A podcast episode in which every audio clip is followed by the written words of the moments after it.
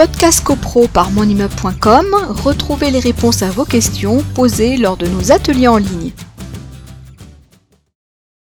Alors, il y avait Bruno qui avait posé une question et qui nous disait comment concilier climatisation réversible installée par certains avec le chauffage commun. Alors, si c'est une climatisation euh, réversible qui a été installée par un copropriétaire, ça l'exonère pas de la répartition des frais de chauffage. Soit c'est en tantième généraux parce qu'il est dans le cas de figure d'individualisation qui a été rendue possible, ou alors il y a une individualisation. Mais s'il y a une individualisation, il va payer sa consommation réelle de chauffage et euh, tout ce qui est climatisation, comme c'est une climatisation individuelle, il, va la payer à titre individuel.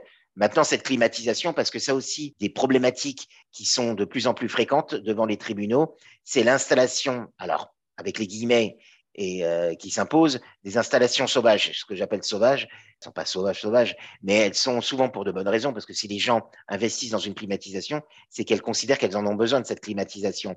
Mais on rappellera la règle, si ce sont des, blocs individuels en partie privative, c'est-à-dire la petite climatisation, j'allais dire ça pose pas de problème, c'est un, un, équipement euh, supplémentaire. Mais si on est dans la climatisation avec sortie extérieure, et la réversible, c'est le cas, parce que ce sont quand même les systèmes les plus efficaces. Il y a percement de façade avec une sortie d'air chaud.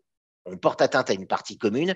Donc, comme on porte atteinte à une partie commune, il faut une autorisation en assemblée générale. C'est l'article 25B de la loi du 10 juillet 1965 qui nous dit que tous les travaux faits par les copropriétaires dans leur partie privative qui portent atteinte aux parties communes doivent faire l'objet d'une autorisation préalable des copropriétaires en assemblée générale.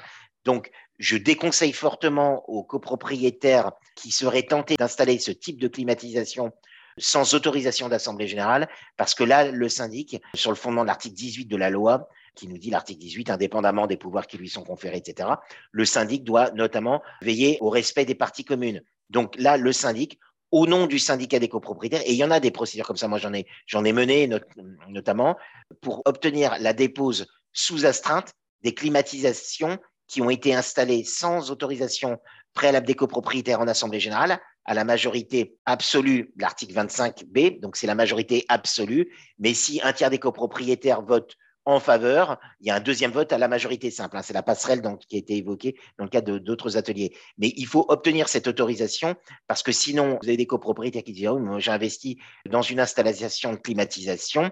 Alors, Lorsque vous avez recours à un professionnel, il y en a évidemment beaucoup sur le marché qui sont euh, très compétents, mais c'est vrai que le rôle du professionnel, je le précise parce que je l'ai vu dans des dossiers où le professionnel vend un matériel qui n'est pas forcément défectueux. Le professionnel est tout à fait qualifié pour installer les installations de climatisation, mais là où, on le voit, où les professionnels vont pas jusqu'au bout de leur devoir de conseil, c'est de dire attention, madame ou monsieur, est-ce que vous avez requis au préalable une autorisation en assemblée générale? Parce que vous êtes en copropriété et en copropriété, dès lors que vous touchez les parties communes, vous devez obtenir une autorisation.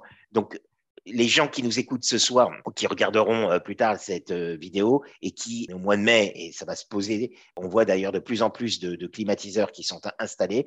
Tel est votre projet, vous nourrissez ce projet, de bien demander un vote en Assemblée générale.